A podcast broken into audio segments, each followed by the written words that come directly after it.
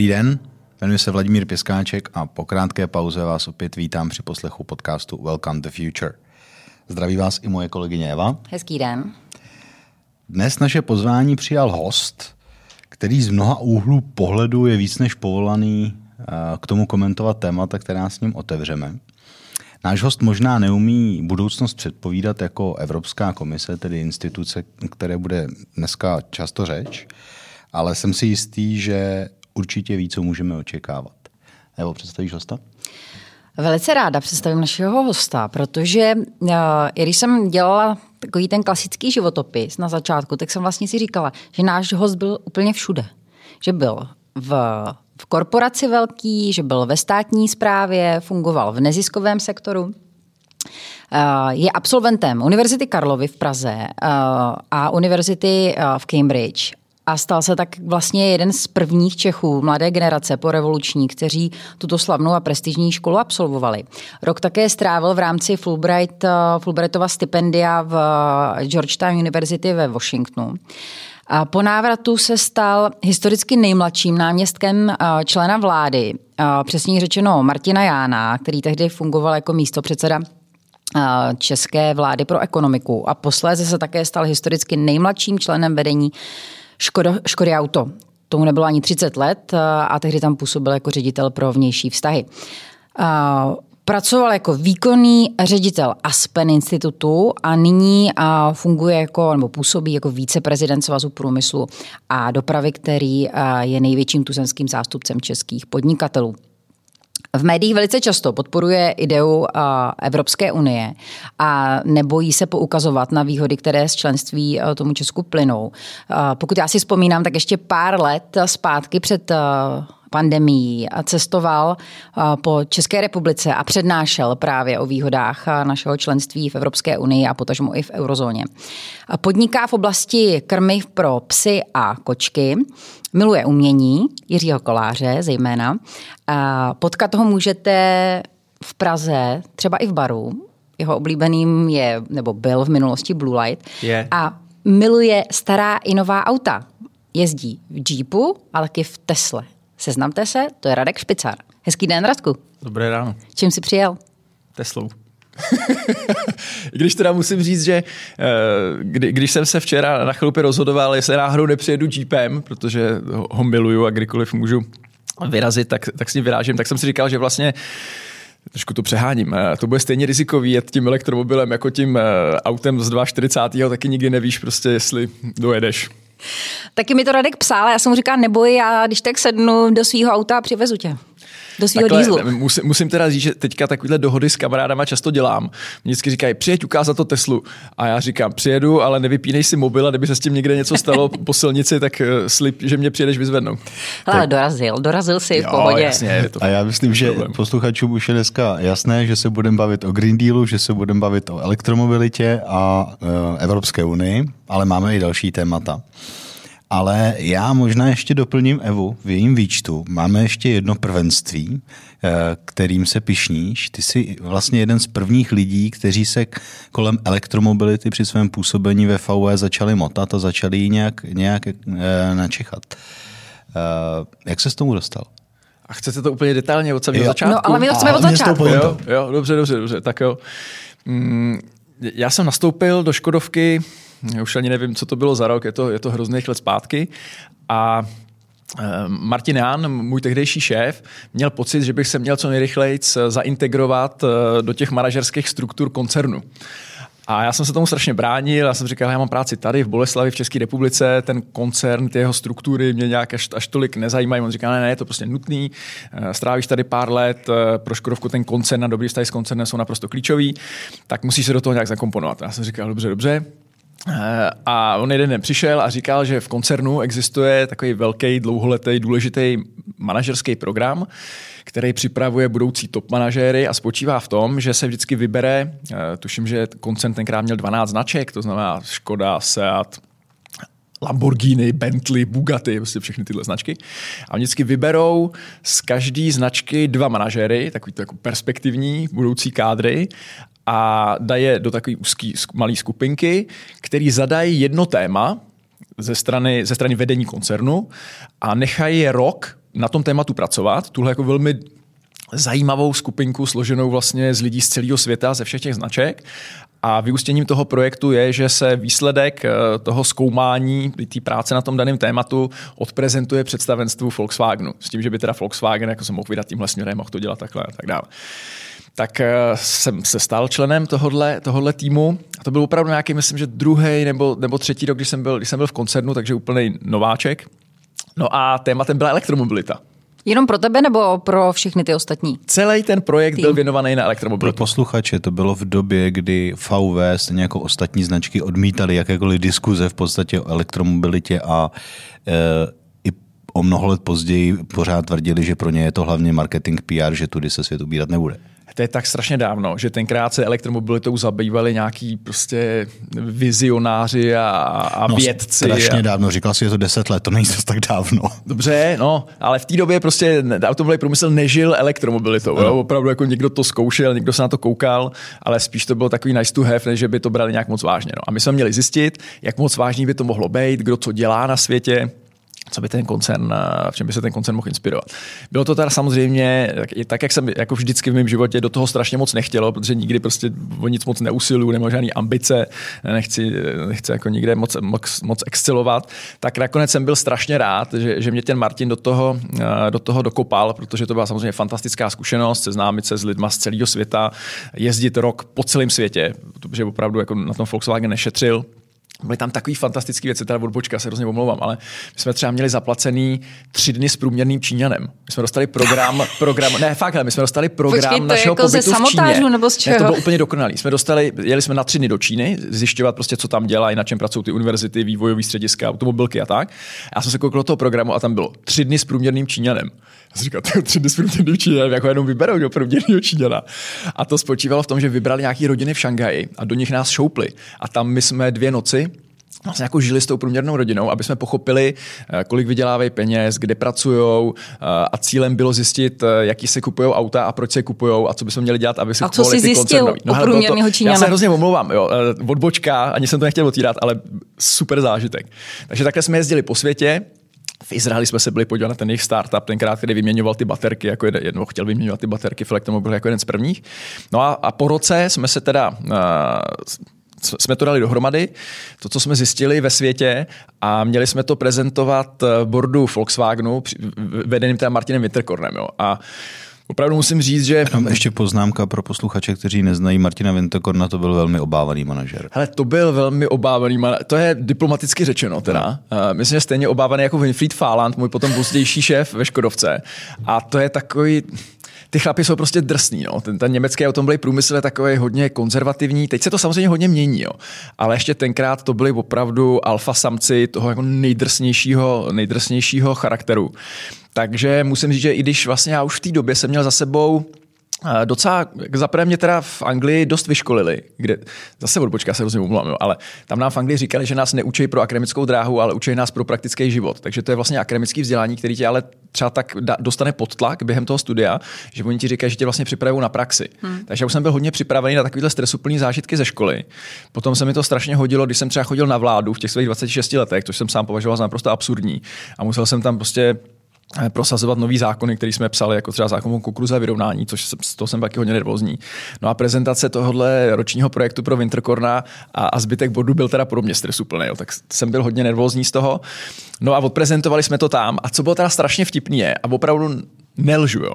My jsme zjistili s těma, s těma svýma kolegama, že úplně dokonalý systém, který by opravdu mohl najít uplatnění a Mysleli jsme si tenkrát, že by strašně pomohl, byl ten ostrovní systém. To znamená, že by si měla na garáži, pokud ji doma máš, nebo na, na baráku, pokud ho máš, eh, fotovoltaiku, solární panely.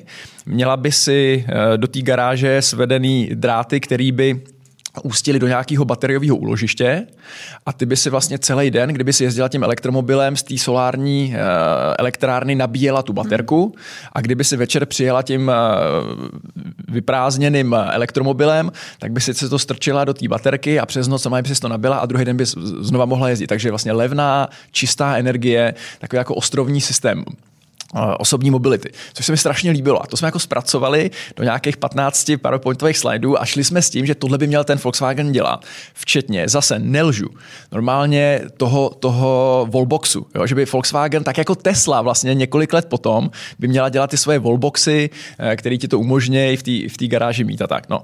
A odprezentovali jsme to, já jsem teda neměl tenkrát odvahu, abych to prezentoval já, prezentoval tomu německý kolega, aby jsme si říkali, že to bude lepší, že to bude prezentovat v Němčině. Ale potom už jsme se bavili všichni v angličtině, protože tam byli lidi opravdu z celého světa, ne všichni jako já uměli německy. Teda já jsem taky neuměl, aby to neznělo, že jsem uměl. Jo. Spoustu lidí jako já v tom týmu neuměli anglicky. No a my jsme to odprezentovali, já si dneška vzpomínám, jak ten Martin Vitrkon si furt něco psal, tak jsme říkali, to je dobrý, píš nějaký poznámky, asi ho to zaujalo. A on se tak takhle podíval na nás a říkal, a proč si myslíte, že by to lidi chtěli? A my jsme to nějak dlouho vysvětlovali, proč by to chtěli, jaký to má hrozný výhody. A on říkal, jedna z těch východ, eh, který jsme říkali, byla kvůli ceně, jo? že by lidi ušetřili za elektřinu, že my jsme říkali, hele, z toho bateriového úložiště, kde získáš tu energii zdarma ze sluníčka, si můžeš třeba uh, obsluhovat domácnost, jo? pračku, prostě ledničku, všechny tyhle věci. A on se tak nás podíval, to už byl fakt naštvaný, protože jako jsme argumentovali už příliš dlouho, očividně proti, proti tomu, o čem on byl, on byl přesvědčený a on říkal, to byla poslední věta, kterou si pamatuju. Koho si myslíte, že zajímá cena energie? To je jako kdybych já věděl, kolik platím za elektřinu. To máme tady všichni, je to hrozně levný, to nikoho nezajímá, je to úplně zbytečný. A tím to skončilo. No, takže my jsme si zabalili ty papíry, odjeli jsme zpátky do svých, do svých závodů a, a to, byl, to byl konec. No. A tím, Paradoxně to ale v tom. Tím ale nekončila tvoje kariéra teda v Moje kariéra tím, tím neskončila, díky bohu, ale paradoxně je to vlastně v tom, si dneska uvědomuji, když tady spolu sedíme, že tenkrát ten Volkswagen se na to i na základě téhle historky, která to docela dobře ilustruje, koukal dost skepticky. A dneska je to vlastně, nebo bude to velmi brzo, uh, vlastně líder v oblasti elektromobility ze všech těch uh, velkých koncernů, který tady máme. No. Tak vidíte, jak se to vyvíjí. Ale musím teda říct, vlastně si teďka uvědomuju, že když já jsem se vrátil do Škodovky a trošku jsem se na to stěžoval, jakože nás tam nepřijali úplně s tímhle revolučním nápadem s otevřenou náručí, tak mi tenkrát, uh, jak škodováci kolegové, tak německý kolegové ve Škodovce z koncernu říkali, hele, ten, to nemůžeš čekat eh, od koncernu, že on bude ten pionýr, že bude ta startupová garážová firma, která prostě přijde s něčím revolučním a teďka bude ta první na tom trhu a tak dále. Takhle my nefungujeme. My se koukáme na to, co se na tom trhu děje, necháváme ty pionýry eh, prorazit eh, na tom trhu s těma novinkama a potom, když vidíme, že to funguje a že tudy jde budoucnost, tak je buď to koupíme, anebo poměrně rychle během několika let tu kapacitu taky vybudujeme a potom ten trh převálcujeme. Tak uh, já doufám, že te se teda nemýlili a že ten, ten trh opravdu, opravdu převálcují. No, k tomu se určitě dostaneme, protože to nás velmi zajímá, tvoje expektace uh, toho vývoje v automobilovém průmyslu, protože to se týká celé České republiky.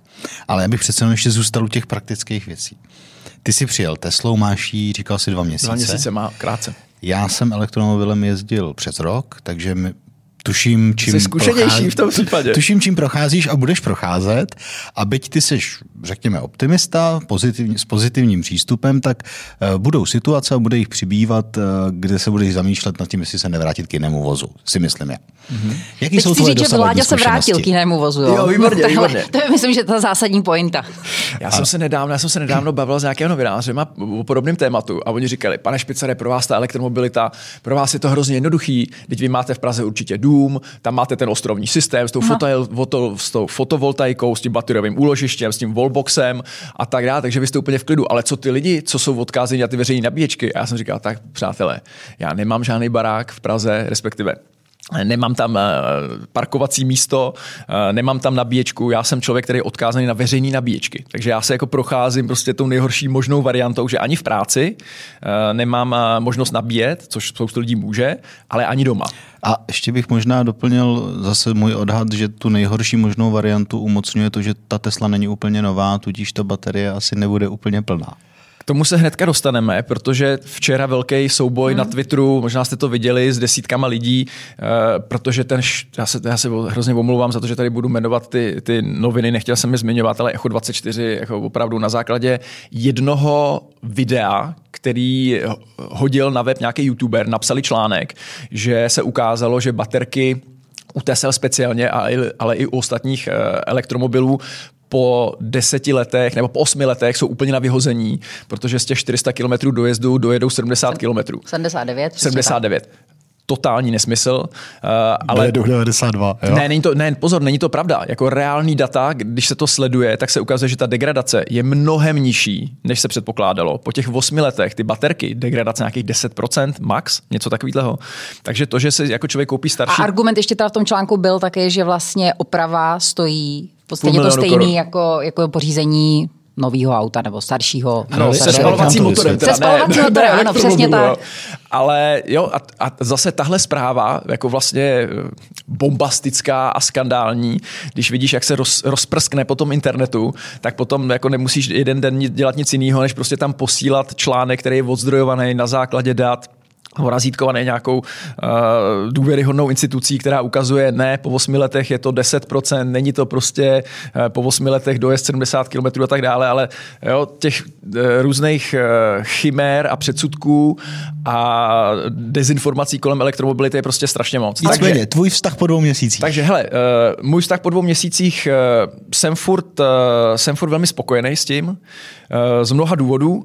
Za prvé musím říct, že já, já nerad jezdím rychle, teda, no. takže jsem si koupil auto, který má jedno z, prostě z nejrychlejších zrychlení na trhu, ale vůbec to nepoužívám, spíš mě to obtěžuje, teda, jo, což jako nikdo nechápe, protože většina si, lidí, když už si ten elektromobil dneska koupí, tak je to, že chtějí být na stovce za tři vteřiny, prostě nebo já nevím, kolik to dělá.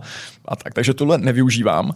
Ale co mě strašně baví a sam, sam, samotného mě to překvapilo, je, že opravdu mám dobrý pocit z toho, že minimálně v tom městě uh, nesmrdím, uh, nez, ne, neničím životní prostředí a já fakt hodně jezdím. Já jako najezdím kvůli tomu, že vozíme děti do školy, že vozíme na kroužky, já, já jezdím na schůzky přes, přes celou Prahu, tak já nejezdím 100 eh, kilometrů denně. A opravdu mám dobrý pocit z toho, že žádný CO2, žádný oxidy dusíku prostě neprodukuju a nezatěžuju život v tom městě a lidi, kteří v něm žijou, včetně mě, nějakýma exhalacema. Fakt z toho mám dobrý, dobrý pocit. Samozřejmě můžete namítnout a relevantně, eh, že ta zátěž je někde jinde, jo, že je v té elektrárně, která tu energii vyrábí, ale zase jsme na začátku a já si myslím, že budoucnost opravdu může vypadat tak, že budou existovat ty ostrovní systémy, o kterých jsme se bavili, to znamená levná, čistá energie a i kdyby to nebylo pro všechny, tak potom prostě jsou tady takové řešení, jako je teďka v Litoměřicích ten supercharger, eh, pardon, eh, v Lovosicích, supercharger pro Tesly, který je prostě napájený hydroelektrárnou z Labe. Jo?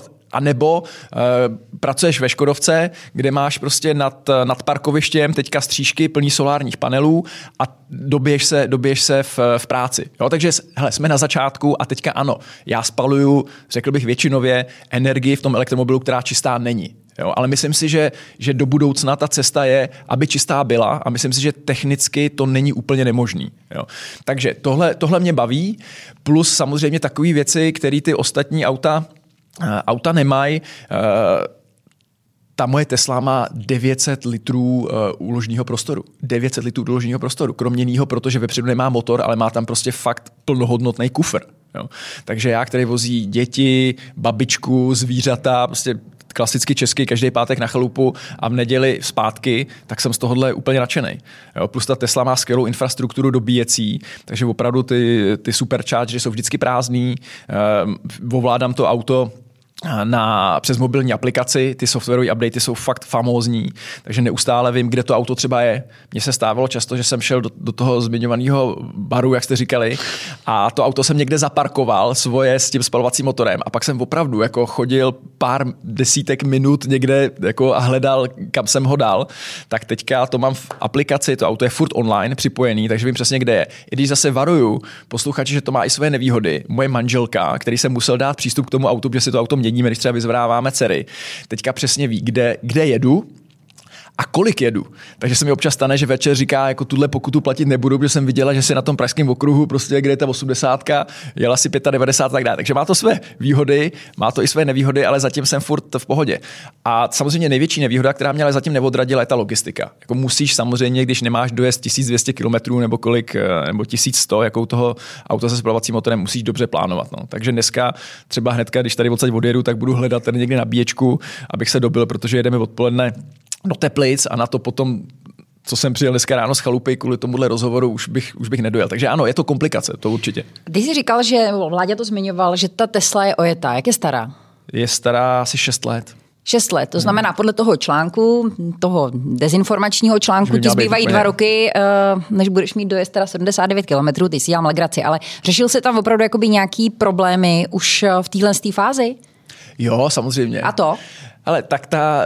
To, Baterii, co se, ne? Uh, ne, to ne. Uh, ta už je vyměněná. Ale když tam taky, jako ta degrada, ne, ta degradace je tam, jako tam byla, je vyměněná, uh, teďka taky už to má nějaký nedostatky, ale furt je to jako v pohodě. Jo. Ale to, co se teďka děje v automobilovém průmyslu, aby jsme to trošku generalizovali a bylo to pro někoho relevantní, nejenom moje story s elektromobilem. Když se to hodně zjednoduší, tak jde teďka kromě jiného teda o to, jestli se softwarové firmy, které jsou opravdu špičky v softwaru, jako je Tesla, a to je dneska číslo jedna na světě, nemá nikdo lepší software, dokážou eh, dotáhnout na kvalitu hardwareovou tu plechařinu výroby těch tradičních automobilů, který to mají prostě dovedený k dokonalosti po těch desítkách let. To znamená, že tam bude jak špičkový software, tak špičkový dílenský zpracování. To auto prostě bude kvalitní, tak jak jsme zvyklí. Protože když se mě ptáš, prostě, co, mi tam, co mi tam blbne, tak jo, zatekla mi voda prostě střešním oknem, nebo otvírá se mi kliká ta elektrická tak dále, takže furt je tam něco takového. Ten interiér. Martin Winterkorn, vždycky, když jezdil, on byl uh, svýho času a myslím, že dokonce šéfem dozorčí rady nebo členem dozorčí rady Škodovky. Si do dneška pamatuju jeho návštěvy Mladý Boleslavy. On měl takový speciální pero, kterým, kterým kontroloval eh, tloušťku laku na autech. A on si normálně třeba nechal zastavit linku, šel do Boleslavy a tím perem normálně na vybraném autě, který jel na té lince, kontroloval, jestli ten lak je jako v pořádku nebo není. Jo. Tak tohle si myslím se v Tesle asi na začátku nedělo, protože když se podíváš na ten lak, šílený, jako, to se tomu říká, že má, že má tu pomerančovou kůru. Víš, jak to není prostě jednolitý, jsou tam prostě takový ty pomerančové uh, zákruty, tak to je jedna věc, není to dobře slícovaný ty první auta a tak dále. No a, a versus druhý model, že se ty automobilky, které mají naopak hardwareově uh, ty auta dokonale zvládnutý, naučej dobře ten software. Jo? A ten, kdo tohle dokáže dřív, tak ten samozřejmě si z toho, si z toho trhu ukousne obrovský kus. A teďka jsou ty závody o to, kdo to dřív dokáže. Eh, moji přátelé, kteří pracují v Azii, tak ti sázejí na, na nové automobilky, řekněme, nebo azijské automobilky na ty technologické firmy. Dávají spoustu příkladů a mm. možná, možná mají pravdu. Nicméně, uh, pojďme, pojďme o těch konkrétních věcí trošku výš. Já bych hrozně rád využil i tvý zkušenosti vlastně s Evropou, s Evropskou unii, s tím, jak, to, jak funguje náš vztah k ní. A e, dostal se ke Green Dealu, ale rád bych se k němu dostal trošku oklikou. E, my totiž to, o čem se tady bavíme, e, je upřímně řečeno pořád věc pro hrozně malou hrstku lidí. Pro Určitě. hrstku lidí, kteří jsou prostě v Mnichově, v Praze, v centru Paříže a e, myslím si, že pro většinu lidí, kteří jsou 20 kilometrů od těchto míst a dál, je to vlastně úplně jako nepochopitelná záležitost. Jo. Sám místo předseda Evropské komise pro mě úplně bláznivě komentoval ten Green Deal slovy, že lidi by přece měli víc začít jezdit na kole. Jo. A vlastně takhle jako většina lidí neuvažuje ani v západních zemích, na to jako v nových zemích Unie. Uh, jaký je tvůj názor na Green Deal? Úplně otevřeně. Já se že trošku osobně a pak to, pak to okomentuju nějak řekl jako profesionálně nebo, nebo objektivně. Já musím říct, že se čím dál tím víc na takovýchhle tématech důležitých, který hejbou tou společností, dostávám mimo Uh, ty dvě hlavní skupiny, na které zdá se mi se ta společnost vlastně dělí a, a skrz ty témata polarizuje. To znamená, já se opravdu dostávám do nějakého takového vzduchoprázdna mezi dva extrémy, který vždycky, když přijde nějaký takovýhle téma, tak se v té společnosti objevějí a rozdělej tu společnost. Jo. A jeden, jeden je, že uh, Green Deal je nesmysl, že to je totální utopie, uh, že nás to zlikviduje, že je úplně zbytečný to dělat, protože Evropa stejně ničemu nepomůže, uh, že globální oteplování, kvůli kterému se to kromě jiného dělá, je nesmysl a tak dále. To znamená jako úplně extrém na, na té straně těch popíračů a odmítání toho, že tohle má vůbec nějaký smysl. No a pak je tam ten druhý přístup, to znamená, hurá, už to mělo přijít dávno, je to málo ambiciozní, eh, žádná kritika se nepřipouští, cíle jsou naprosto v pořádku stanovený, eh, peněz na to bude eh, dost, lidi se toho bát nemusí, že jim to pomůže a tak dále.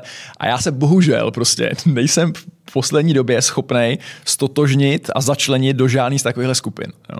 Takže se nevím, jestli je nás víc něk- mezi těma. No jsme minimálně dva, no. Jo, výborně, mezi těma skupinách je fajn, tak založíme nějaký hnutí nezúčastněných nebo něco takového, jako to by bylo za studení války, nebo lidí, kteří stojí mimo tyhle dva extrémy, na kterých se opravdu ta společnost vždycky tímhle tématem rozdělí. a, a stojím někde mezi. A, a teďka ten, ten komentář za mě. Já jsem rád, že Evropská unie se snaží uh, přispívat nebo dělat něco uh, s životním prostředím a, a snaží se přijít na způsoby, jak snížit tu zátěž, který člověk, kterou člověk svojí činností uh, na, na téhle planetě, na téhle planetě produkuje. Protože si myslím, že to je opravdu důležitý a že bychom se o to snažit měli. Uh, Myslím si ale taky, že bychom to měli dělat tak, aby uh, nás to nestálo naší konkurenceschopnost a aby třeba ty náklady, které to vyvolá, byly tak obrovský, uh, že je lidi, uh, když je budou muset zaplatit, což budou muset, a to, že Evropská komise velmi dobře ví, že tohle nebude levná záležitost, ukazuje ten sociální fond, se kterým sama přichází, jo? aby ty náklady vlastně v lidech nevzbudili takový odpor k tomuhle zelenému snažení, který já považuji za pozitivní, že vlastně půjdou proti. Jo, že zatímco teďka ta populace se zdá, evropská určitě, samozřejmě někde víc, někde méně, Němci úplně bez problémů, Češi, ale taky i podle těch průzkumů. Dbají na životní prostředí, chtějí dělat něco pro jeho ochranu, ale pokud se jim prostě zdraží kvůli tomu elektřina, plyn o 40% a navíc skokově s naší koupě schopností a, a příjmama, třeba oproti tomu Německu, proti kterému máme třetinové platy, tak si myslím, že se to vlastně může dostat úplně do protipohybu a oni můžou jít proti těmhle zeleným tendencím, eh, můžou začít opravdu volit strany, které řeknou, ne, tohle je nesmysl, musíme to, musíme to zrušit a to bych nechtěl. Takže já jsem v tomhle vlastně asi opatrnější než, eh, než já jsem chtěl říct politici v Evropské komisi, no, ten, ten problém je, že tam žádný nejsou. Že? Jsou to úředníci, takže než úředníci Evropské komise, eh, taky o tom ale nerozhodují. Musíme říct, že tohle je hmm. návrh. Jo? Budou o tom rozhodovat politici v národních státech, budou o tom rozhodovat politici v Evropském parlamentu, takže tohle není definitivní. Ale byl bych opatrnější, protože tohle, o čem, o čem jsem teďka mluvil, se hodně bojím. A navíc jako člověk, který se prostě těch pár let už v biznesu pohybuje, tak vím, že říct je potřeba zezelenat a čím rychleji s tím líp je fajn, ale když potom vidíš ty vápenky, které se tomu budou muset uh, přizpůsobit a ještě ani nemají ty technologie, uh, které by jim umožnili ty cíle dosáhnout v tuhle chvíli. Když vidíš ty železárny, pro který prostě vyrobit tu ocel jako není úplně, uh, není úplně jednoduchý bez, bez emisně. Když vidíš ty automobilky, kde opravdu si teda troufám tvrdit, že tomu celkem rozumím, uh, tomu, tomu odvětví. Vidíš, co je to bude stát, jak, jak obrovská distorze na tom trhu to je, protože to není tažený poptávkou, tak jako vždycky v těch posledních sto letech. Není to tažený trhem, je to tažený regulací a politikou. Tak z toho mám trošku strach. Takže říkám, směr správný, ale mám pocit, že se trošku příliš tlačí na pilu, že je potřeba udělat dobrý dopadový studie po státech, což se nestalo. A, a my jako Svaz průmyslu a dopravy na tom budeme trvat, aby si Česká republika speciálně nechala na, na, na všechno tohle, s čím přišla Evropská komise, udělat dopadovou studii, protože my jsme prostě nejprůmyslovější ekonomika v celé Evropské unii a opravdu nás to bude stát víc a bude nám to muset trvat díl než, eh, než komukoliv jinému. Jo. A když porovnáváme extrémy my versus Finsko, jo, to prostě tam se, tam se musí udělat rozdíl mezi tím, jaký my budeme mít ty targety národní kolik na to dostaneme peněz a tak dále. No. Takže eh, koukám se na to tímhle, tímhle způsobem, jako člověk, který, který tomu věří, že tohle je ten správný správný směr, ale zároveň ví, eh, jak obrovská zátěž to v praxi, v praxi pro ty podniky, které to budou muset tu zátěž nést především, ale i pro ty obyčejní občany, jak to taky dopadne eh, v budoucnu bude. A podle tebe, a promiň, no. promiň, ještě jedna poznámka. A vím, že v tom nesmíme zůstat jako Evropa samotný.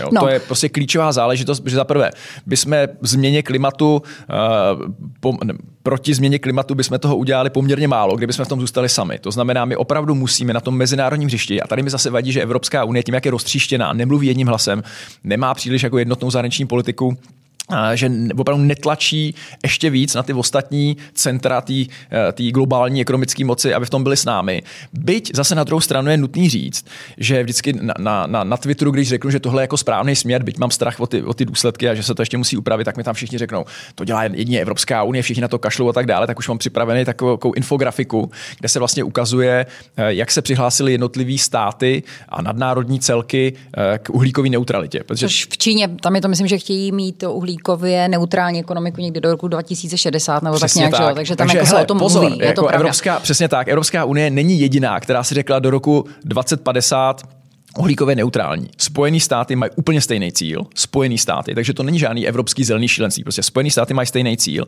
a přesně jak říkáš, eh, Čína 2060 a když jsme třeba u těch jednotlivostí, to znamená zákaz, ten návrh zakázat prodej, prodej pro, pro boha, zase, jo, to je hrozně důležitý. Ne používání aut se spalovacím motorem, ale prodej aut se spalovacím motorem v roce 2035, s čímž přichází teď Evropská komise v rámci toho FIT uh, pro 55, tak uh, Velká Británie, která právě kvůli těmhle ideologiím a přílišní regulaci a zelenému šílenství odešla, nebo kromě jiného, odešla z Evropské unie, tak ten cíl má na rok 2030. To znamená o pět let dřív než Evropská unie. Jo, takže tohle je důležité, aby Evropa v tom nebyla sama. Nejsme v tom sami, ale je potřeba prostě tlačit na ty ostatní, aby zase nepřišel nějaký Trump a neřek kašlu na to, budeme čmoudit a vydělávat. Jo, na druhou stranu, když jsi mi nahrál, protože já jsem vlastně se chtěla zeptat, eh, nebo ta moje otázka směřovala přesně k tomu, jako sice je super, že Evropská unie něco takového prosazuje, ale chtěla jsem se zeptat, jestli jsi byl někdy v poslední době třeba v Káhyře, v Egyptě, nebo jestli jsi byl někde v Indii. A když se podíváš na vozový park tam, tak to rozhodně nevypadá jako úplně pozitivně, že tyhle ty země by byly schopný během následujících 20, 25 prostě let eh, úplně změnit svůj eh, vozový park. Jo. A vlastně ta moje otázka zněla i v tom, že když se podíváme na ty návrhy, který, se kterými teďka přichází Evropská unie, a podíváš se na to, co se plánuje ve světě. Jo? Tak my jsme tady zmiňovali ku příkladu tu Čínu, zmiňovali jsme tady, jsi zmiňoval Velkou Británii, Ameriku.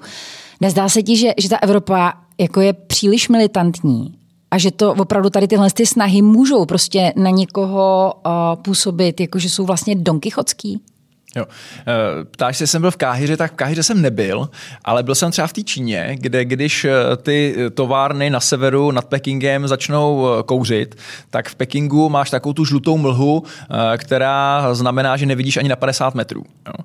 A teďka mi teda kolegové, kteří se vrátili z Číny, já jsem tam několik let nebyl, eh, říkají, že teďka je ta Čína jiná, jo? že ten režim opravdu utáh šrouby a že teďka by se se mnou takhle Číňani nebavili, jako se se mnou bavili tenkrát, když jsem tam měl turu po těch čínských univerzitách. Ale tenkrát mi ty Číňani říkali, já jsem se jich samozřejmě ptal na čínskou komunistickou stranu, jestli jsou s ní spokojení a, a tak dále. A oni mi říkali, hele, z naší strany eh, je to takový trade-off. Eh, my, my podporujeme komunistickou stranu, protože ona uh, deliveruje. Jo? Ona jako uh, plní ty svoje cíle. Ona nám slíbila, že Čína poroste, že se bude naše životní úroveň zlepšovat a my vidíme, že to tak je. A dokud bude, bude deliverovat, tak bude mít naší podporu, protože ona ten stát vede tak, že zlepšuje naší kvalitu života.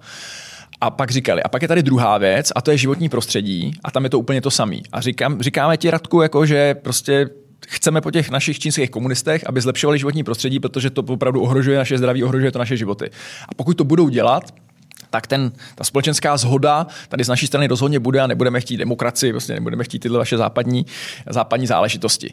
Takže tohle já jsem o nich slyšel a pochopil jsem, že to takhle opravdu může, eh, může fungovat a pochopil jsem, proč ta Čína do těch environmentálních technologií tolik investuje, proč si dává tyhle cíly a že to myslí vážně. Že spoustu lidí mi říká, jasně, Číňani si dají 2060 a neudělají to ani ve, ve 2090.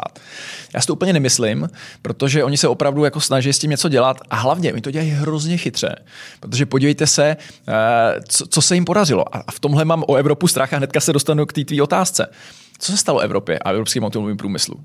Pro Českou republiku je, evropské, je, je automobilový průmysl páteří českého průmyslu. Škoda auto sama o sobě představuje 5% HDP téhle země. Neuvěřitelný. Skoro 10% exportu téhle země. To znamená, automotiv absolutně jako nejdůležitější součást českého průmyslu a protože průmysl má furt skoro 30% HDP, tak je to opravdu nejdůležitější součást českého průmyslu. V Evropě jsme na tom podobně. Automobilový průmysl je opravdu největším investorem do vědy a výzkumu, obrovský zaměstnavatel, je to páteř, je to páteř evropské ekonomiky. A vlastně ne desítky let, ale přes sto let jsme my udávali směr a udávali jsme trendy v automobilovém průmyslu. Měli jsme ty nejlepší spalovací motory, tu technologii, inovace, měli jsme ten downsizing, to znamená s nižší spotřebou, furt skvělý výkon a tak dále. A to se změnilo.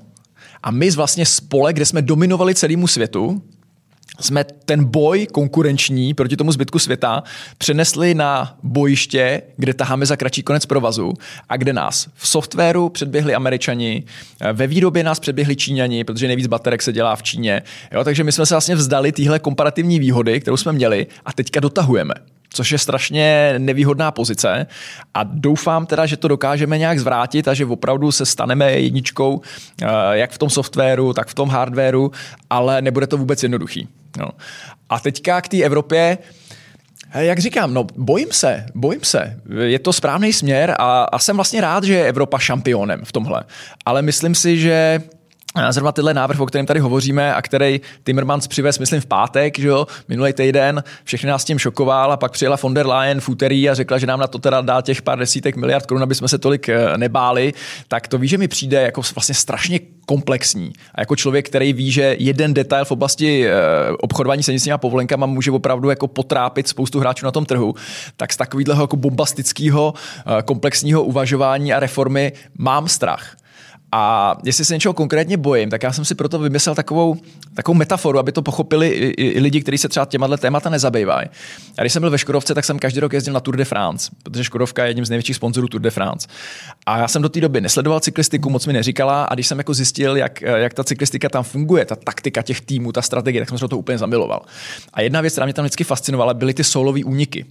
Protože tam z toho balíku vždycky jeden ten spurtér se vyčlení, když na to má a zkusí to urvat a vyhrát tu, vyhrát tu etapu.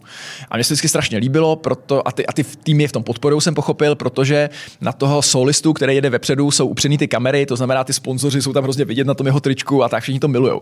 No jenže oni mi říkali vždycky, my jsme, my, protože v tom, tom autě, když jedeš v tom pelotonu, tak řídí bývalí jezdci. A teď jako vysvětlují vlastně, kdo je kdo, jaká je taktika, jestli to dá, nedá a tak dále. A já jsem vždycky říkal, jo, tak to je perfektní, to je asi hrozně jednoduchý. On na to má ten člověk, když se takhle vyrazí, jestli si věří, že vyhraje. A mě říkali, hele, to je strašně vzácný, že někdo se takhle urve a fakt to dotáhne prostě od toho úniku až do, do, do konce, protože nejedeš v tom balíku, nemůžeš v tom háku, je to prostě strašně náročný. A oni přesně počítají, jak se ten balík přibližuje k tomu jezdci. A oni už třeba vědí několik desítek minut dopředu nebo několik desítek kilometrů před tím cílem, že tenhle šampion, který takhle vyrazil, to nedá, protože ten balík ho prostě dohání. A já mám trošku strach na, za, na, na základě téhle metafory, že ta Evropa trošku jako tenhle solista odjela tomu balíku a ten zbytek prostě jede trošku pomalejc, ale nemá tak ambiciozní cíle, nejde proti tomu větru tolik, pomáhá si, mění se že jo, v čele toho pelotonu a pomalu se jako přibližuje k té Evropě. A ta Evropa to může vyhrát. My můžeme opravdu tady tím tlakem uh, donutit firmy, aby inovovaly, aby měly nové technologie, které potom budeme prodávat zbytku světa. To se zaprvé už děje a může se to dít víc. Jo. A taky se může stát, že my se utavíme.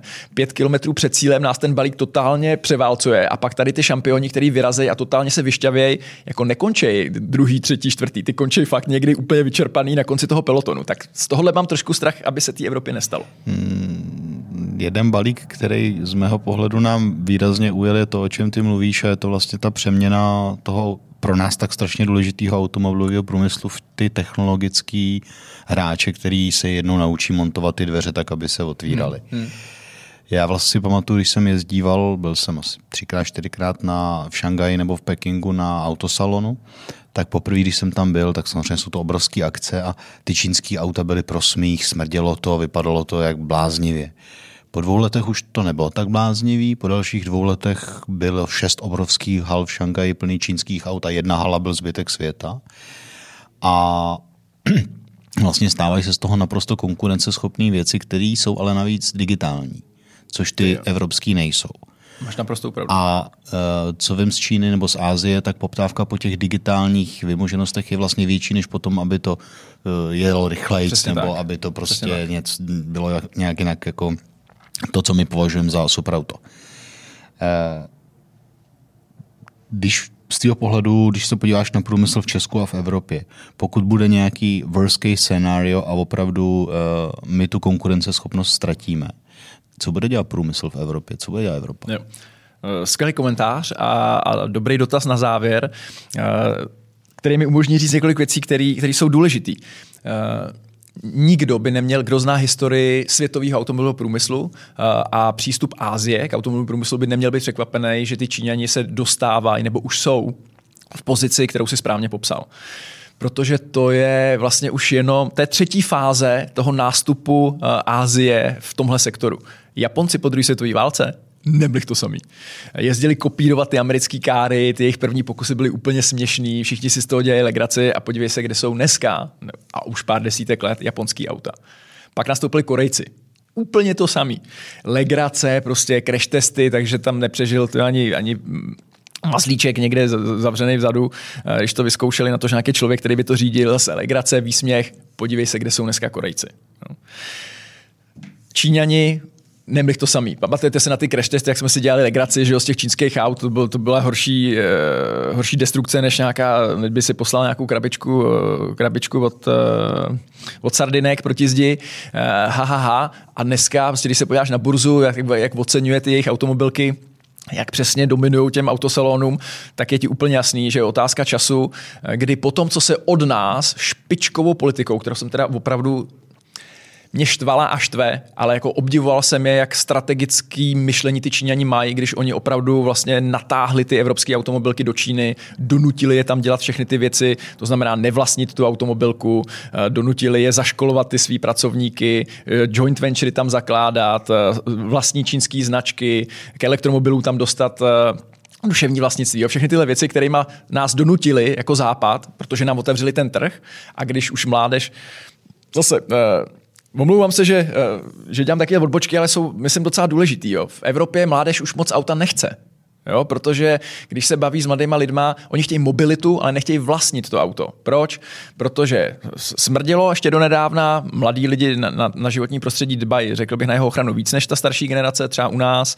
Eh, stojí to hodně peněz, eh, nemáš to kde parkovat, nechtějí stát v zácpách eh, a není to pro ně statusová věc. Pro mě po revoluci koupit si auto a ještě k tomu ne český byla statusová věc. V Číně to stále statusová věc je. Jo, to znamená, tam se prodávaly ty auta a tam je těch miliarda půl zákazníků, přičemž střední třída evropského charakteru s evropským příjmem tam roste o desítky milionů každý rok. To znamená, ty automobilky tam musely být, proto zaplatili tuhle brutální cenu, kdy vlastně rozkryli úplně všechno. Ty Číňani se to naučili a ne, nebude trvat dlouho, než nám sem ty auta prostě začnou posílat a my v nich budeme jezdit, protože opravdu tak jako ty Japonci před nima a Korejci se dotáhli hrozně daleko. No a takhle bohužel, ale jak jsi to popsal v automobilovém průmyslu, to můžeš popsat v mnoha jiných sektorech. Ta Čína je prostě strašně, strašně šikovná, chytrá, eh, strategicky dlouhodobě uvažující, což nám často chybí, protože který politik nebo politická strana tady má dlouhodobou vizi a strategii. Jako řekni mi, která politická strana ti tady ukazuje vizi na dalších 10-15 let. Jo. My to teďka suplujeme prostě s partou lidí, jako je Martin Vichterle, Martin Vohánka, Tomáš Salomon, aby jsme my aspoň jako biznis ukázali nějakou biznisovou strategii jo, v oblasti hospodářské politiky na dalších 30 let. Říkáme tomu druhá ekonomická transformace, ale od politiků to neslyším. Když to v té Číně jsou to politici, kteří říkají, tohle je ta strategie. No a Řekli jsme si, že takhle začínáme tahat za kratší konec v automobilovém průmyslu, ale úplně stejný to je v oblasti umělé inteligence. Ta digitalizace, to je skvělý, že jsi to zmínil a opravdu to, tohle nikdo nechápe, kdo do té Číny nejede. My máme opravdu pocit, že ta Čína je rozvojová země a že se učí od nás a tak dále. V oblasti digitalizace tohle dávno neplatí. Ta země je mnohem víc digitalizovaná než my. Už když já jsem tam jezdil, tak byla. A teď, když se vrátil Martin Jan z Číny, protože byl strašně dlouho v Číně, eh, než, než se vrátil do Škodovky, tak říkal, tam mobilem děláš úplně všechno. Tam prostě odemykáš byt mobilem, platíš účty, platíš pokuty, eh, vstupuješ do vlaku. Jo, ta digitalizace tam je roky před Evropou. Jo, ta konektivita, prostě ta provázanost, samozřejmě má to i ty negativa, ta, ten kontrola těch lidí, jo, která to umožňuje a tak dále, ale i v tomhle my už jsme vlastně pozadu. No a co s tím ten průmysl má dělat? Hele, já jsem toho dobrým příkladem. Já když jsem, já když jsem uh, si řekl, že, že kromě těch jiných světů, kterými jsem prošel, ale se, omlouvám se, odbočka, proč jsem jima prošel?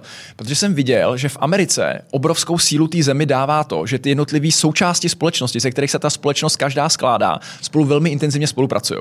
Že akademický svět spolupracuje s politickým světem vytváří spolu synergie, pomáhá si navzájem a té zemi to strašně pomáhá. Že biznisový svět mluví s uměleckým světem což dává tomu biznesu kreativitu v oblasti marketingu, designu a tak dále. A u nás ty světy spolu nemluvějí, vyvíjí se paralelně odděleně a to je náš obrovský handicap. A já jsem to viděl v té Americe, ten revolving door principle, když ten člověk je čtyři roky v biznisu, pak je do administrativy, pak se načerpá myšlenky v think tanku, pak jde zpátky třeba do biznisu nebo do administrativy. A já jsem říkal, že to chci udělat v České republice. A všichni mi říkali, že to nejde. Že prostě, když začnu jako státní úředník, to jsem začal, tak si o mě biznis bude myslet, že jsem méně cený, uh, línej, protože bych jinak byl ve státní správě právě a nikdy mě nevezme. A já jsem říkal, ne, já chci ukázat, že ty světy jsou propustný a že když si projdeš víc těma světama, tak o to seš pak lepší na té pozici, na kterou se dostaneš, protože hovoříš jazykama těch ostatních světů, máš do nich vlet, rozumíš jim a pro ty nutné synergie a dohody mezi těma světama, pro posunování té země dopředu, seš hrozně cený. Pro tohle já jsem to dělal.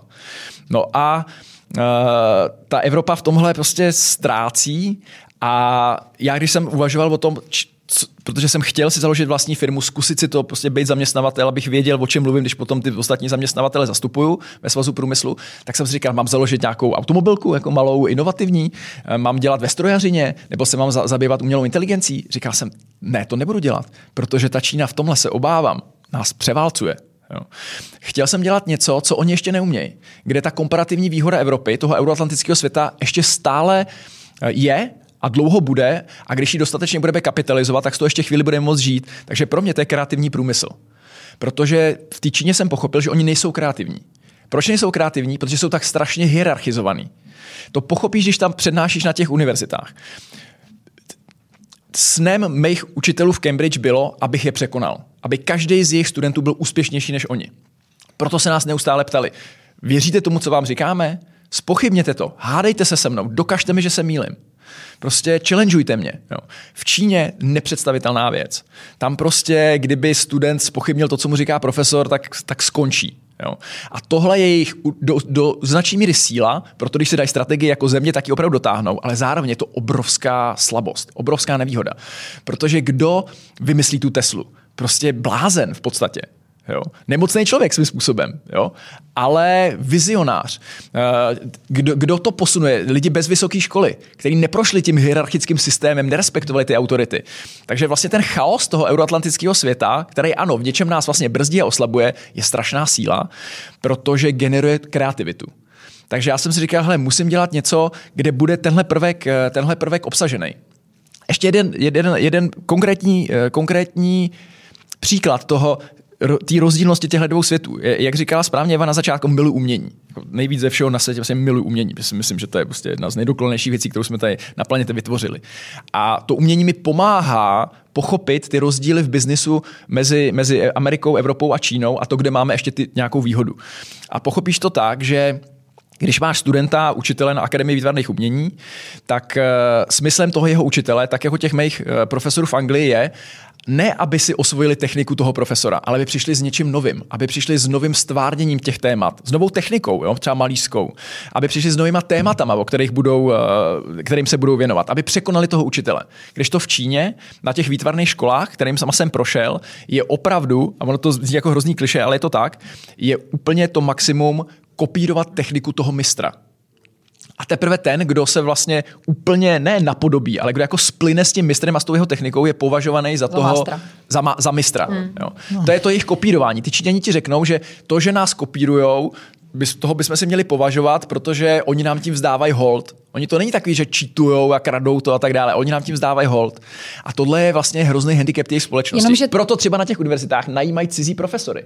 Oni tam, mají, oni tam mají profesory z Harvardu, z Yale, z Cambridge, protože oni vědí, že třeba ty čínský profesoři, kteří vyrostli v té Číně, nikdy ji neopustili, tohle nedokážou v těch studentech zbudit.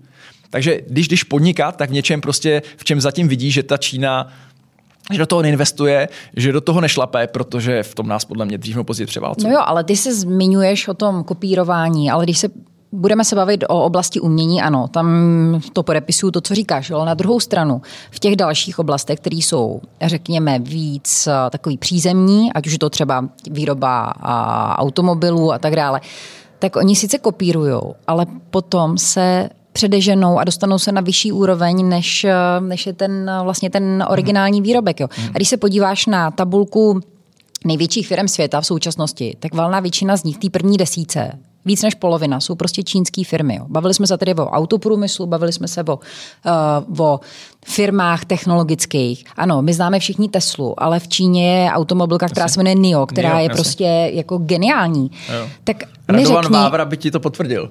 Jo, my jsme se smáli, že vlastně jsou tady tři Radkové v současné chvíli v České republice a to je Radek Vávra, Radek Špicar a Radek Pokorný, kteří jsou opravdu jako takový evangelisté elektromobility. Přesně tak. Ale zpátky k, k mé otázce. Tak kde je teda budoucnost uh, té Evropy? Přece není možný, aby všichni jsme byli umělci v současné chvíli. Není možný, aby... Ne, to naprosto reálně, správně. S čím, s čím pracujete teď, když říkáš, že se snažíte probudit prostě v lidech nějakou novou strategii průmyslu? Hned se k tomu vrátím, hmm. ale mhm. nejdřív řeknu vlastně, v, ano, Na sociálních sítích pár týdnů zpátky, eh, nebudu ho jmenovat, Lukáš Kovanda, zase tweet. Podívejte se na, na seznám největších firm na světě. Evropská unie tam skoro žádný nemá, je to tragédie, je to kvůli tomu, že se Evropa integruje a tak dále. Opak je pravdou. My je tam nemáme kvůli tomu, že nejsme dostatečně integrovaní. Že vnitřní trh Evropské unie není žádný vnitřní trh, tak jako ho známe z Číny nebo z Ameriky, kde máš prostě tu půl miliardu uh, zákazníků, ke kterým můžeš ten svůj startup během pár měsíců dostat bez jakýchkoliv národních regulací, bariér, prostě homologací, certifikací a tak dále. Prostě ta Čína, ta čínská firma, když něco začne dělat, tak má přístup k neuvěřitelnému množství zákazníků okamžitě. Americká firma úplně to samý. Ta Evropa, to je bohužel stále ještě několik desítek trhů, který sice už si nemůžou clama bránit ty svoje písečky, to už jsme jim jako Evropská unie díky té integraci znemožnili, ale zase takový země nebude jmenovat jako třeba Francie, ty si našli cestu, jak je teda bránit netarifně, jo, pomocí různých prostě předpisů a certifikací a homologací a tak dále. Takže velký handicap Evropy, proč tady nemáme tyhle velké firmy? A to mi třeba lidi říkali z Google. Říkají, proč si myslíš, že tady nemáte nový Google? No, protože my, když něco zkusíme, tak to zkoušíme tady na půl miliardě lidí okamžitě. Je fakt, že tam mluví jedním jazykem. A všechno tohle, v tomhle mají velké výhody, přístup k venture kapitálu, burza, jak funguje, všechny, všechny tyhle věci znám. Ale s tím můžeme něco dělat, jako, s tím musíme něco dělat, ale bude to trvat dlouho. Ale tohle je jedna věc, na který by se fakt měl dělat intenzivně, aby evropský vnitřní trh byl opravdu bezbariérový. Byl to vnitřní trh a firma, která začne v České republice, si během pár měsíců prostě musí být schopná šáhnout na půl miliardu zákazníků, který tady máme. A když tohle dokážeme a ta Francie už si nebude moct ten svůj píseček bránit a ostatní taky ne, tak to těm firmám pomůže a, a nám všem to pomůže k tomu, aby jsme v tom žebříčku ty velký giganty měli. Jo? Ale v tomhle prostě zaostáváme, je to, je to pravda. A pojď, ale, je ta budoucnost? Pojď, pojď, pojď níž přesně. 10% českého HDP dělá něco, co je ohrožený a nejenom nějakým plánem Green Dealem, ale jako reálně no. prostě tím, o čem se bavíme. No. Hele, já si myslím, že to zvládne automotiv. Uh, ta budoucnost uh, je... A pojďme ještě dál, nejenom automotiv, fakt zůstaneme okay, u toho dobře, průmyslu dobře, té třetiny výkonu jo, naší ekonomiky. Jo, jo? Dobře, dobře. Hele, budoucnost, český průmysl toho za těch 100 let, uh, Svaz průmyslu a dopravy je víc než 100 let stará organizace. No. A, a, a já opravdu uh, cítím velkou čest, že, že, že ty firmy, které jsou u nás uh, združený a mají víc než milion uh, 300 tisíc zaměstnanců, že je můžu zastupovat, protože když se podíváš do historie toho svazu, který začal jako Česko československý, svaz československých průmyslníků, tak tam jsou jména opravdu jako Baťa, Laurin, Klement, eh, Kolben, Daněk, eh, tak když vidíš těch 100 let... Tyhle všichni inovovali, přicházeli s revolučníma novinkama. Přesně tak, ale, když, ale pro, prošli jako těžkýma obdobíma. Jo. A ten průmysl tady je, furt je to 30% HDP a furt nám to spoustu, spoustu ostatních zemí, včetně Evropské unie, závidí, protože někteří, co se zbavili průmyslu, se teďka snaží reindustrializovat a tak. Takže já, já věřím, že zvládne i tuhle těžkou transformaci a zvládne i ten automotiv, automotiv, který má fakt, řekl bych, jednu z nejtěžších v tuhle chvíli. Jo. Z mnoha důvodů, ke kterým když tak můžeme dostat. Ale kde je ta budoucnost? Eh, Průmysl uh, se musí modernizovat, český průmysl. A buď se bude modernizovat, zvládne tu transformaci, uh, osvojí si to, čemu říkáme čtvrtá průmyslová revoluce a i nadále bude tahounem české ekonomiky, tak jako je teďka, a nebo se může stát, že nás potáhne dolů, kdyby tuhle transformací úspěšně neprošel. To tak, to tak je, to je pravda.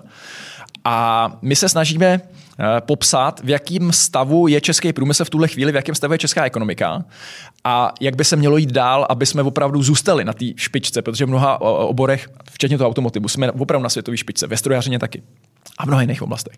No a vytvořili jsme se takovou teorii, že Česká republika, včetně české ekonomiky a českého průmyslu, má za sebou něco, čemu říkáme první ekonomická transformace. Od roku 89 do covidové pandémie. 32 let ta transformace byla složitá, těžká, udělali jsme spoustu chyb, ale když se mě někdo ptá, pane Špicare, řekněte, byla úspěšná nebo neúspěšná, černobílý, ano nebo ne, tak já tvrdím a jsem o tom 100% přesvědčený, že jsme úspěšní a že to byl úspěch. A tahle forma ekonomické transformace založená na vlastně low hanging fruit, na tom nízko vysícím ovoci, otevřít zemi, eh, přilákat zahraniční investory, nabídnout eh, levnější, ale kvalifikovanou pracovní sílu, skvělou pozici v Evropě, ta zafungovala a dostala nás když se podíváte na ekonomickou výkonnost české ekonomiky, českého, českého průmyslu České republiky, před ten jich Evropy. My jsme v ekonomické výkonnosti předhonili Portugalsko, Řecko, Španělsko a Itálii, což je úspěch, si myslím vezmete-li si tu šílenou situaci v roce 89 po, po těch hrozných prostě 50 letech komunismu. Ale nestačí to, ten model, který jsme tady zvolili za těch 32 let v té první ekonomické transformaci, nestačí na to, aby jsme začali dohánět ten západ. Tohle nestačí na Němce, nestačí to na Benelux, nestačí to na uh, Skandinávii. A my jsme se teďka dali dohromady a řekli jsme, my potřebujeme druhou ekonomickou transformaci, která kvalitativně musí být mnohem náročnější než ta první a musíme si tím projít, aby uh, jsme začali dohánět to Německo. A pracujeme na tom, co by to mělo obnášet, čeho by se to konkrétně mělo týkat. A už teďka třeba víme, ještě to nemáme hotový, a už teďka třeba víme, že náš problém je, který způsobuje to, čemu říkají odbory levná práce, protože oni říkají, že průměrná hodinová mzda českého zaměstnance 10 euro na hodinu, průměrná hodinová mzda německého zaměstnance 30 euro na hodinu. A my jim říkáme ano, ale to je jenom důsledek. Příčina tohohle rozdílu je to, čemu my říkáme levná ekonomika. A tu způsobuje to, že hodnota práce, kterou český zaměstnavatel získá od svého zaměstnance za tu hodinu, je 13 euro na hodinu, Zatímco v Německu ten německý zaměstnavatel od svého zaměstnance získá hodnotu práce v hodnotě 42 euro na hodinu. 13 a 42. To není daný tím, že by Češi méně pracovali. Opak je pravdou, že víme, že hodinově pracují víc než Němci. Kvalifikace je to daný strukturou té ekonomiky, třema věcma, které musíme změnit v té druhé ekonomické transformaci. My jsme subdodavatelsky orientovaná ekonomika, ne finalisti. Když se podíváš na subdodavatele v automobilovém průmyslu, mají 5% marži a jsou rádi. Nemají přímý vztah zákazníkům, takže to musí posílat jenom těm svým prostě matkám, kterým to dodávají. Ty je skvízují v těch elektronických aukcích, není to nic hezkého. Blbá pozice. Když máš 5% marži, svý zaměstnance nezaplatíš tak dobře jako německý finalista, eh, který má to auto a na něm 20% marži navíc přímý vztah zákazníkům, marketing, design, všechno. Takže my se z pozice subdodavatelů musíme stát finalisty. Druhá věc, kvůli tomu, jak politici zvolili, jakou formu zvolili ty první ekonomické transformace, tak jsme zahraničním kapitálem pravděpodobně nejvíc vlastněná a ovládaná ekonomika ve střední a východní Evropě. Zase, to není kritika zahraničních investorů, bez nich by ta transformace nedopadla tak dobře, jak dopadla. Díky bohu, že přišli, díky bohu, že tady furt jsou, ale fakt nejsem levicový ekonom, já teda nejsem ekonom vůbec, spíš jako praktik, který se v té reálné ekonomice pohybuje, ale levicová ekonomka Ilona Švihlíková má prostě pravdu, když říká, že jsme odtoková ekonomika a že náš problém je, že každý rok přes 300 miliard korun odtejká na dividendách. To jsou peníze, které by jinak mohly do těch mest, aby jsme platili stejně jako ty Němci. Ty, co mají ty finální značky a který mají ten kapitál domácí a můžou ho investovat a investují v zahraničí. To jsou ty peníze, které nám tady chybí na inovace, na spolupráci s univerzitama, na to, aby jsme vyvíjeli nové věci. Takže s tímhle musíme něco udělat. To znamená podpořit české firmy, český kapitál, motivovat více zahraniční investory, aby tady ty peníze nechávali. Ne restriktivně, že jim to zakážeme. Totální nesmysl. Navíc už české firmy tohle dělají taky. Saska koupí OPAP, dividendy si přitáhne zpátky, PPF to samý. Jo, I my už tohle děláme, že investujeme v zahraničí a ty zisky si stahujeme, si stahujeme domů, což je dobře ale s tímhle musíme něco udělat. A třetí věc, že jsme málo digitalizovaný, automatizovaný a robotizovaný. To je ta čtvrtá průmyslová revoluce, o které jsem mluvil. A tím to zakončím. Prostě to, že máme nejnižší nezaměstnanost Evropské unii a tu nejhorší hospodářskou krizi v našich novodobých dějinách za poslední rok a půl, tu covidovou krizi, jsme prožili s trhem práce, na kterým po celou dobu té krize bylo víc neobsazených pracovních míst než nezaměstnaných. Prostě to není dobrý. A jestli tady máme firmy, které zaměstnávají 30 tisíc lidí, což máme, a my jsme jako happy s tím, tak to není chytrý. Protože to jsou bohužel pracovní místa, které jsou fyzicky velmi náročné, nemají skoro žádný nároky na kvalifikaci a jsou špatně placený. A na tomto ekonomiku my nemůžeme stavět. My musíme zrušit tyhle místa co nejrychleji, nahradit je automatizací a robotizací a uvolnit tyhle lidi na místa, které budou ano, vyžadovat vyšší kvalifikaci, ale my jsme ochotní jim, jim v tom pomoct, aby ty lidi tu vyšší kvalifikaci dostali. Méně fyzicky náročný a líp placený. Jo, tam tu ekonomiku my musíme dostat. Pokud tohle zvládneme, tak se zbavíme toho, čemu říkáme levná ekonomika a potom odejde i to, čemu ty odbory říkají levná práce. Takže tohle nás čeká a to nebude za tři roky. Tak jako nám ta první trvala 32 let, tak tohle je fakt práce na dalších 30 let. Ale jak poslouchám, eh, jak vysvětluješ vlastně, kam kráčí český průmysl a česká ekonomika, uh, tak já jako si to tak přetransformovávám do toho, že ta první vlna, o který ty jsi mluvil, která trvala 32 let, eh, je vlastně vlna, teďka to řeknu zjednodušeně, jako Montoven. A to znamená, no. teď je, ten, teď je jakoby ta cesta dostat se z Montoven prostě do oblastí s vyšší jo. přidanou hodnotou? Evo, je to, je to, zin, je to hrozně zjednodušený. No. Škodovka nebyla nikdy montovná. Má, má prostě třetí největší technologický centrum v koncernu, spoustu jiných uh, českých dcer zahraničních matek, který vyvíjí věci, které potom ty koncerny eh, používají v celém tom svém globálním, eh, globálním řetězci a tak dále. Takže je to zjednodušený, ale pro účely tohohle podcastu to pojďme tak brát. A co k tomu chci říct je, to bylo naprosto přirozený vývoj. My s Martinem Jánem jsme sem ty zahraniční investory lákali. Martin speciálně jako dlouholetý šéf Czech Investu. A na tom jsem pochopil, že když jdeš jako dejme tomu francouzský investor nebo německý za železnou oponu, tak se toho trošku bojíš. Jo? Jdeš do neznáma, do nějaký, na nějaký divoký východ. Jo? Ale hele, pozor, ne, ne, nekritizujme to. Stejně jako my, já si pamatuju, že když jsem jezdil uh, na Ukrajinu se dívat na nějaký prostě škodovácký investice, tak jsem taky tam jel jako na nějaký východ. Pak jsem se za to styděl, protože jsem tam potkal lidi, kteří prostě byli technologicky opravdu skvělí, špičkoví, mnoha oholech třeba lepší než já, nebo, nebo kolegové ve Škodovce. Tyhle předsudky ale máme. Jo. A ty předsudky bohužel znamenají, kromě jiného, že když chceš investovat na tomhle v uvozovkách divokém východě, tak nevezmeš to firemní stříbro, ten výzkum a vývoj, nedáš tam ty nejlíp placený pozice a tak dále. Začneš tam tou výrobou. Jo, aby si to vošahal to teritorium, zjistili, jestli se tam dá dobře vyrábět a jestli můžeš jít potom kvalitativně dál. Ty firmy tady zjistily, že můžou jít kvalitativně dál, naprosto přirozeně, chtějí jít kvalitativně dál, a my neděláme dost pro to, aby jsme jim to umožnili. To je obrovský problém téhle země. Protože. My znamená co? Vláda? My, my jako, nebo... Samozřejmě, jako vláda, která vytváří to prostředí. Protože co se teďka děje, je to, že i kdyby ta vláda si řekla, dobře, poslechneme tady Špicara, Salomona Vohánku a Vichterleho, a pokusíme se udělat něco s tím, aby jsme těch 300 miliard eh, zadrželi v České republice a motivovali ty firmy, aby je neposílali matkám do Německa, do Francie, do Itálie, ale investovali v České republice. I kdyby se takhle rozhodla, a co je paradoxní a ještě horší, je, že ty firmy to chtějí udělat. Mě opravdu každý měsíc, jednou měsíčně mi volá šéf nějaký český dcery zahraniční matky a říká, pane Špicere, my jsme, my jsme fakt jako v blbý situaci a strašně nám to vadí, že v médiích se říká, že Česká republika je montovná, že my vyvádíme ty dividendy ven, že tady děláme jenom tu blbou prostě eh, práci ve mzdě, že tady máme jenom tu výrobu, ale my jsme tady tak spokojení jako koncern, že se tady chceme rozvíjet. Představte si, že už máme domluvený s matkou, že nám tady umožní část těch peněz nechat a postavit třeba technologický centrum. Ale víte, na, to, na čem to naráží? Naráží to na tom, že stavební povolení pro to technologické centrum nebude trvat uh, pár měsíců jako v Německu. Bude trvat několik let že výkupy pozemků uh, jsou tady tak šílený, jako tady jsou. Že když nám vláda slíbí, že tam postaví dálnici eh, k té naší provozovně, tak to nebude trvat prostě uh, v jednotkách let, ale bude to trvat x desítek let, pokud se vůbec, pokud se vůbec dočkáme. A poslední věc, my tady nesežneme ty lidi.